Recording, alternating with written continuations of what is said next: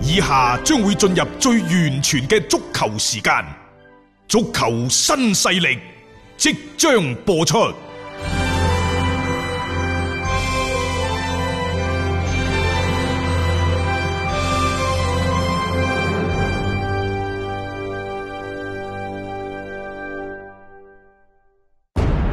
足球場，英雄地，幾多難忘時刻。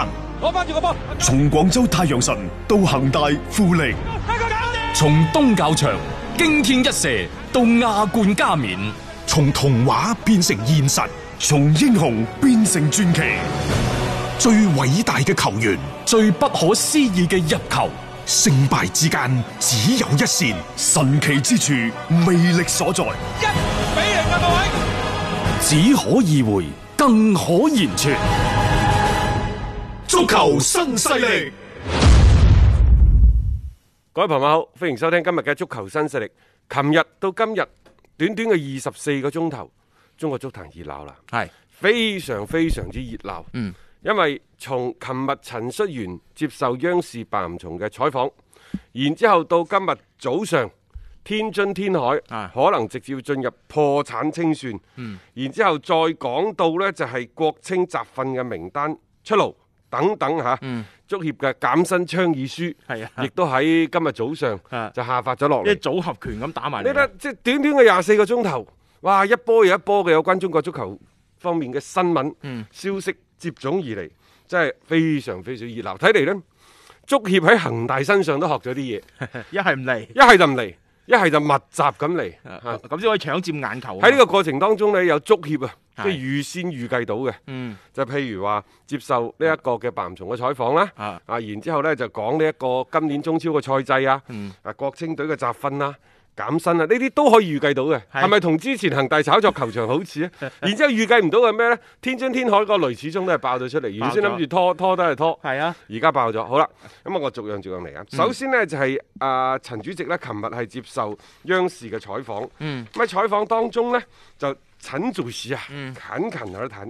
啊我覺得呢，即係話都比較有誠意。係嗱，即係呢種嘅誠意呢，就好明顯，就係對一個嘅央媒嘅敬畏之心。啲嗯重視啦，起碼係即係呢個採訪上邊啊嚇，非常之重視。咁啊睇呢一個嘅採訪嗰度呢，陳小元主席就話呢，就喺疫情防控條件滿足嘅情況之下呢，盡快開始聯賽。嗱，佢自己講咗啦，你之前嗰個咩唔壓篇、啊唔縮編唔縮編、唔跨年，唔跨年，唔空場，咁我同你講啊，只有唔跨年係係實現咗嘅啫。嗱。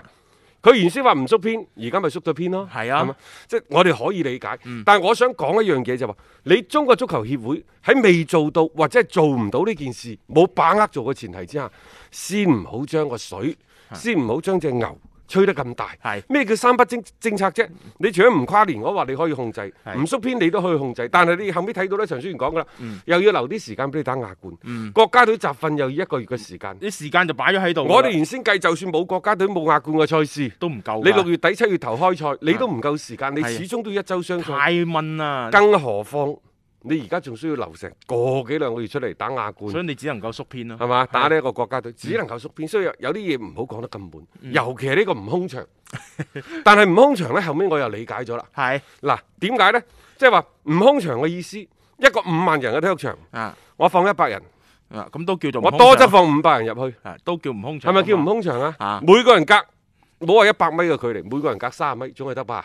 好安全啦個距離咁樣，係嘛？係所以佢話唔空場，後面我一諗，哎呀，你又唔好即係 阿斌張斌，你又唔好再太糾結於人哋吹唔吹水啦。 OK 但係五百人入場睇波，同呢個空場有咩區別先？係咪？但係我哋唔好糾結於呢一個文字嗯嘅遊戲當中。嗯咁啊好啦，講到呢個唔縮編呢，就其實就係要換賽制。係陳主席琴日仲講咗呢，就做咗三套方案。嗯第一套就完整方案，我就話而家唔可行噶啦。唔可行啊，係啊啊，，第二個呢，就係、六月底開始就踢到十二月份，呢、嗯個可能都係唔縮編。嗯第三個就話疫情防控，仲要再等嘅話呢，就要實行另外嘅方案措施。嗯佢話、足協有兩個基本點，就係、按照疫情防控要求，爭取盡早比賽。嗱、嗯我覺得呢兩個點。其實我作為球迷，我都得啦，係咪先？係嗯中國足球協會主席，呢、兩個點，大家聽聽我哋所有嘅節目，可以喺喜馬拉雅嗰度重聽嘅。係嗯一早就揸住呢兩個點㗎啦，就係、第一。疫情防控到邊度唔係你足協講得算，亦都唔係你國家體育總局講得算。冇錯啦，啊呢個係我哋國家嗰邊嘅整個嘅啊防疫嘅部咁門，係人都知，盡快打打上比賽嗯啦。CBA 嗰度上啊，原先最四月份呢，早嘅計劃係四月份添，係啊，係咪一？拖再拖，咁啊當然啦，即係接住落嚟呢，足協亦都有好具體嘅一個流程。嗯咁啊，陳主席繼續呢，就介紹喺琴日採訪當中繼續介紹話，如果六月下旬開踢，嗯十二月中旬可以結束嘅話，其中呢就誒、呃需要俾國家隊嗯一個月嘅備戰，嗯俾亞冠一個月。係一個我月又唔亞覺得冠一個亞月。冠需唔需要俾一個月啊？好多都一周雙賽佢係咪嘅啫計計埋埋佢話總聯時間？賽呢嚇、要四個月踢三十場嘅賽事，仲唔包括足協杯，基本上就唔可能嘅。嗯嗯。好啦，咁啊接住落嚟怎麼辦啊？咁啊聯賽咪分 A、B 組咯，嗯就通過第一階段嘅交叉賽，就去到第二階段嘅淘汰賽，亦就話每個階段小組嘅，即係佢分兩個組 A、B 組，前四名就入爭冠組，係後四名呢就入呢一個保級組組。級組冇錯。好啦嗯咁啊問題嚟啦，點樣去排呢個 A、B 組呢？啊到底係一三五七九咁樣去排呢？啊，定抑或抑或按地按域，地域去排呢即？係南北分區之類嚇。我係咁，我係咁睇嘅。啊即係如果按照最公平嘅分組嘅辦法呢，嗯，佢應該係一四五八九咁樣排。一四五八係啊九啊，一四五八九係點解呢？嗯即係你睇翻呢，第一名對第八名，如果打淘汰賽咁計，啊啊係啊即係兩個組嘅積分。嗯咁當然啦，佢呢度呢，因為分咗兩個組，你因為對手嘅唔同，你排唔到佢第一到第八。嗯咁到期時呢，可能呢個組嘅第一就打嗰個組嘅第四，嗯係嘛？嗯呢個組嘅誒誒第二呢，就打嗰個組嘅第三，呢個組嘅第三打嗰個組嘅第二，第四打第一，係咁樣可以排嘅。嗯只話兩個組點排呢？我啱啱誒，我腦筋唔轉過嚟，轉唔過嚟，我而家轉得翻啦。嗯即係話，譬如舊年排第一嘅廣州恒大，係啊排第四嘅係邊個啊？嗯哦，山東狼山泰東山。啊第五係邊個啊？即係一四五八九嗯咁樣去排，嗯然之後呢，就係十二、十三、十六，哦咁樣去排，即係咁樣排呢，佢最最科學嘅，嗯。最安全嘅。而且係相對嚟講係一啲即係球隊嗰啲實力啊， 即係佢比較均勻。你都希望兩個組唔好出現太過於一邊倒嘅情況。但係呢，如果我係中國足球協會呢，我就唔敢排，嗯，我就要按照呢一個嘅地域去排，地域去排嚇並且呢，你哋同城打比最好都打啊，打得比，我唔理你。嗯一方面你要考慮到就係球隊嘅成績、誒、嗯地域等等，但係你亦都要製造話題至得。呢樣嘢啊，足協啊，應該真係向英超嗰度學學。啊亦就話上港最好係同廣州分埋一個組，啊最好噶啦，咁樣先可以製造話題，冇咁錯樣先至可以喺聯賽嘅開始、嗯就引起球迷強烈嘅關注，就唔好話等佢哋去到最尾先係進行個兩回合嘅交叉淘汰賽，係最咪？最弊一分咗組，大家唔見面咁啊，其次呢，最好呢就咩上海打比啊。係廣州打比啊，就分埋一齊。嗯即係原保先留我仲諗住天津打比都可以保留添冇都冇噶啦。而家可能就冇啦。但係你又要考慮到呢，就天津打比嘅實力相對係比較弱。係咁我冇理由話即係唔按照舊年嘅積分，譬如話即係上申花人哋中意杯冠軍啊，係嘛？咁、嗯嗯嗯然之後可能會分喺個爭冠組，又或者係同組，你就要考慮到其他對手嘅強弱嘅問題。嗯所以點分就未知。嗯但我都係覺得呢，即係話喺分嘅情況之下，可以考慮下。啊，即即係嗰係個按地域分啊，同好埋啦嗯呢個係中超嘅情況。咁、嗯中甲點辦呢？啊，陳主席琴日冇講嘅，冇講啊，中甲嗰邊但係我覺得中甲呢，因為佢冇國家隊嘅比賽，嗯佢冇亞冠嘅賽事。如果得呢，就一周雙賽，嗯，未嘗不可。即係佢相對好走盞啲係咯，即係中甲嘅聯賽方面嚇，咁誒呢個都叫做係俾咗一個相對明確嘅一個誒、呃即係方向俾大家啦。因為在此之前更加多都係一啲嘅猜測，咁但係而家由足協主席咁樣誒、呃、親自同大家講有咁樣樣嘅一個規劃，咁對於即係即將可能復賽嘅中超聯賽嚟講啊，其實都係一個幾好嘅事件嚟嘅，即係起碼大家都知道有一啲咁樣嘅方案先。仲有呢，陳主席就話呢，目前全個中超大概有三分之一嘅外援係未翻嚟，嗯，有啲球隊甚至乎外籍嘅主教練仲未到位。係啊，啊，但係聯賽就唔可能就話等到佢哋全部翻嚟再開始嘅嗯。佢話、一旦疫情得到防控，嗯情況得到滿足，聯賽馬上就會開始。係呢樣嘢呢，就從二月廿八號嗯侯克奧斯卡佢哋漏夜換私人飛機搭翻嚟，誒我都知道就係咁樣噶啦，嗯就係呢個結果啊！如果唔係，佢邊使換飛機，係啊。搏晒命咁樣千飛方返百嚟計咁啊樣要趕喺嗰個係咪時間點上邊啦。嚇 你話冇人同佢透露啲消息，我啊我啊真係唔相信啦。講呢個消息嘅人同上港本身都有密切關係啦，以前啊 嚇，咁即係所以呢、個誒、呃我覺得可以理解嘅，即係你冇可能下下我真係等到你啲外援外教全部到位，因為呢個唔係話你足協層面上面可以去決定嘅嘢，咁、有時唔俾你入境嗯嘅話，咁、你都入唔到嚟㗎。咁啊，另外呢，就仲有兩個問題要傾嘅。第一就係即係琴日採訪嘅時候啊，嗯就講到一個降薪嘅問題。係咁然之後呢，就阿陳主席就承諾呢，就話誒好快，嗯足協呢就會係下發一個嘅誒、嗯呃文件係倡議書。係咁啊結果呢，今日早上就發咗落嚟。發咗落嚟啦，即係呢個降薪嗰邊嘅倡議書呢，係出咗嚟嘅，即係醖釀咗都幾長嘅一段嘅時間㗎啦。啊佢呢個叫做關於男足職業俱樂部嗯與所屬球員、教練員合理調整薪酬、嗯共克時間的建議書。嗯咁啊建議就係從三月一號到聯賽開始前嘅一個禮拜，各隊降薪嘅比例係百分之三十嗯到百分之五十。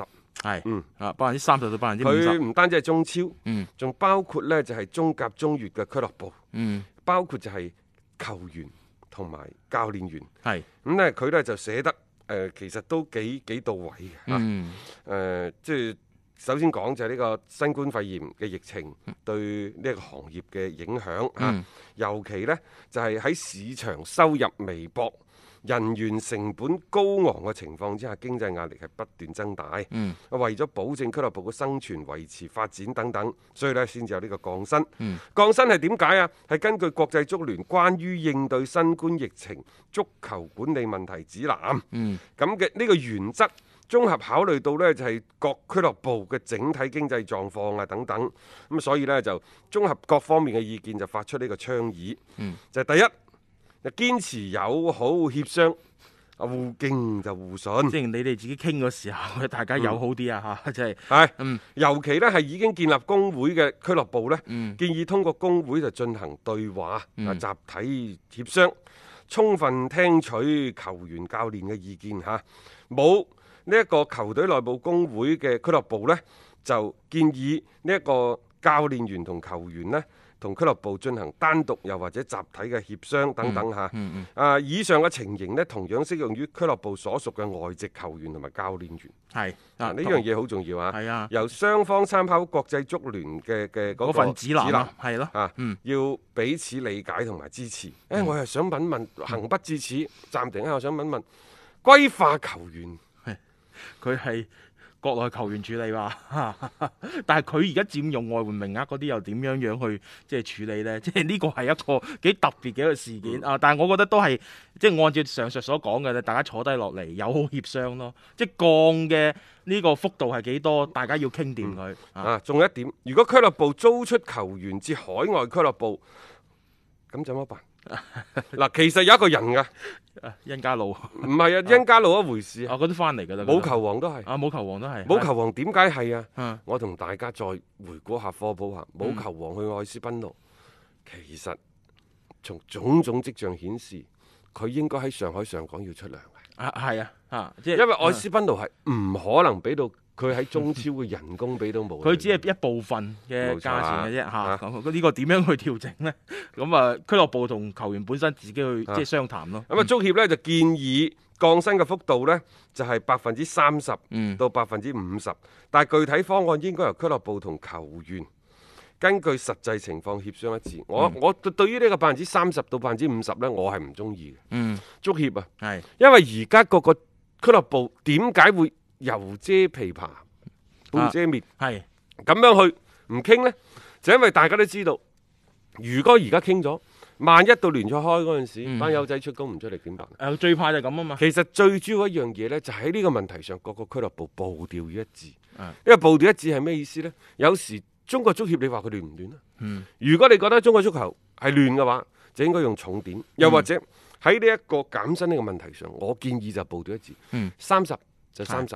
五十五十就五就十，五十，甚至乎以中國足球協會過去做嘢嘅嗰個調性嚟講呢，我甚至乎大膽啲講，就一線隊在冊嘅係就全部都五十，冇錯。然之後工作人員等等嗰啲呢，就百分之十、百分之二十，嗰啲嗰啲相反你仲可以去啊去傾俱樂部自己去傾，自己去傾係同啲球嗯員嚟講呢，你真係俾一個明確嘅指引俾佢好啲。三十就三十，五十就五十，你百分之三十到五十喎，你哋自己去傾特別呢個時間點好尷尬，你唔知嗰個中超聯賽究竟喺邊一個時段真係會馬上重開，因為你隨住我哋嘅疫情嘅防控嘅形勢逐步嘅好轉，而家其實係具備咗一定嘅條件喺度開翻呢一個聯賽。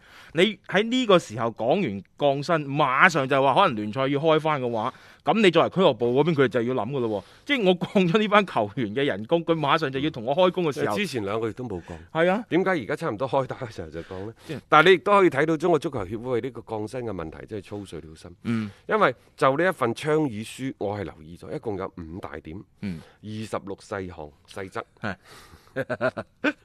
好好好，即係工作做得遲啲，但係做得更加細緻啲。OK 嘅，啊好呢、個就過啦嚇，減薪呢、個。 O K 啊，咁然之後呢，之前嘈到沸沸揚揚嘅職業聯盟嘅進程，而家係點呢？嗯咁啊，陳主席喺琴日嘅採訪當中繼續介紹，佢就話職業聯盟到目前為止已經進入到最後的尾聲啦，嗯章程基本上確定咗。啊，啊！我唔知點解，反正原先就係舊年十一、十二月就成立噶啦，而家去到五月份，佢仲大大聲嗯，咁樣講話，誒、哎已經到尾聲啦，冇錯啊，最多一兩個月嘅時間，職業聯盟就可以順利成立啦，嚇、啊但係職業聯賽嘅嗰個啊理事會理 事會又係咩回事呢？係咯，話而家改名，到底陳戌源口中嘅職業聯盟同職業聯賽理事會係咪一回事呢？嗱，我而家仲未知㗎。嗯咁陳主席又話之前有傳言話足協唔放手，佢話呢個係唔啱嘅。嗯啊，中國足球協會會應放盡放，未嚟未來呢，足協嘅功能就係服務同埋。監管監管、嗯啊！佢話有關俱樂部儘管放心，我哋唔會將呢個權力啊牢牢咁拿在手中。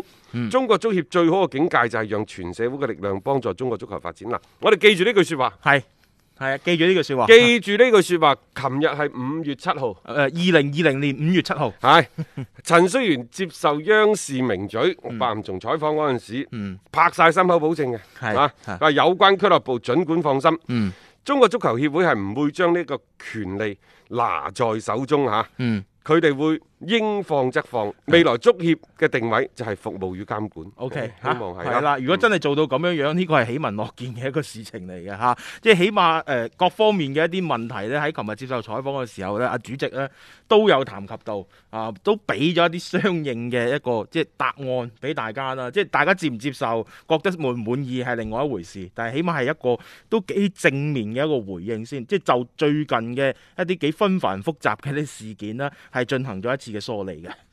一個為足彩愛好者度身訂造嘅全新資訊平台北單體育，經已全面上線。北單體育擁有基於北京單場賽事作出全面評估嘅優秀團隊，雲集張達斌、陳奕明、鐘毅、李漢強、呂建軍等大咖，為你帶嚟更專業嘅賽前預測分析以及賽後總結報告。北單體育無需註冊，一鍵辦理。想避免足彩市場起起伏伏，快啲嚟微信搜索公眾號北單體育。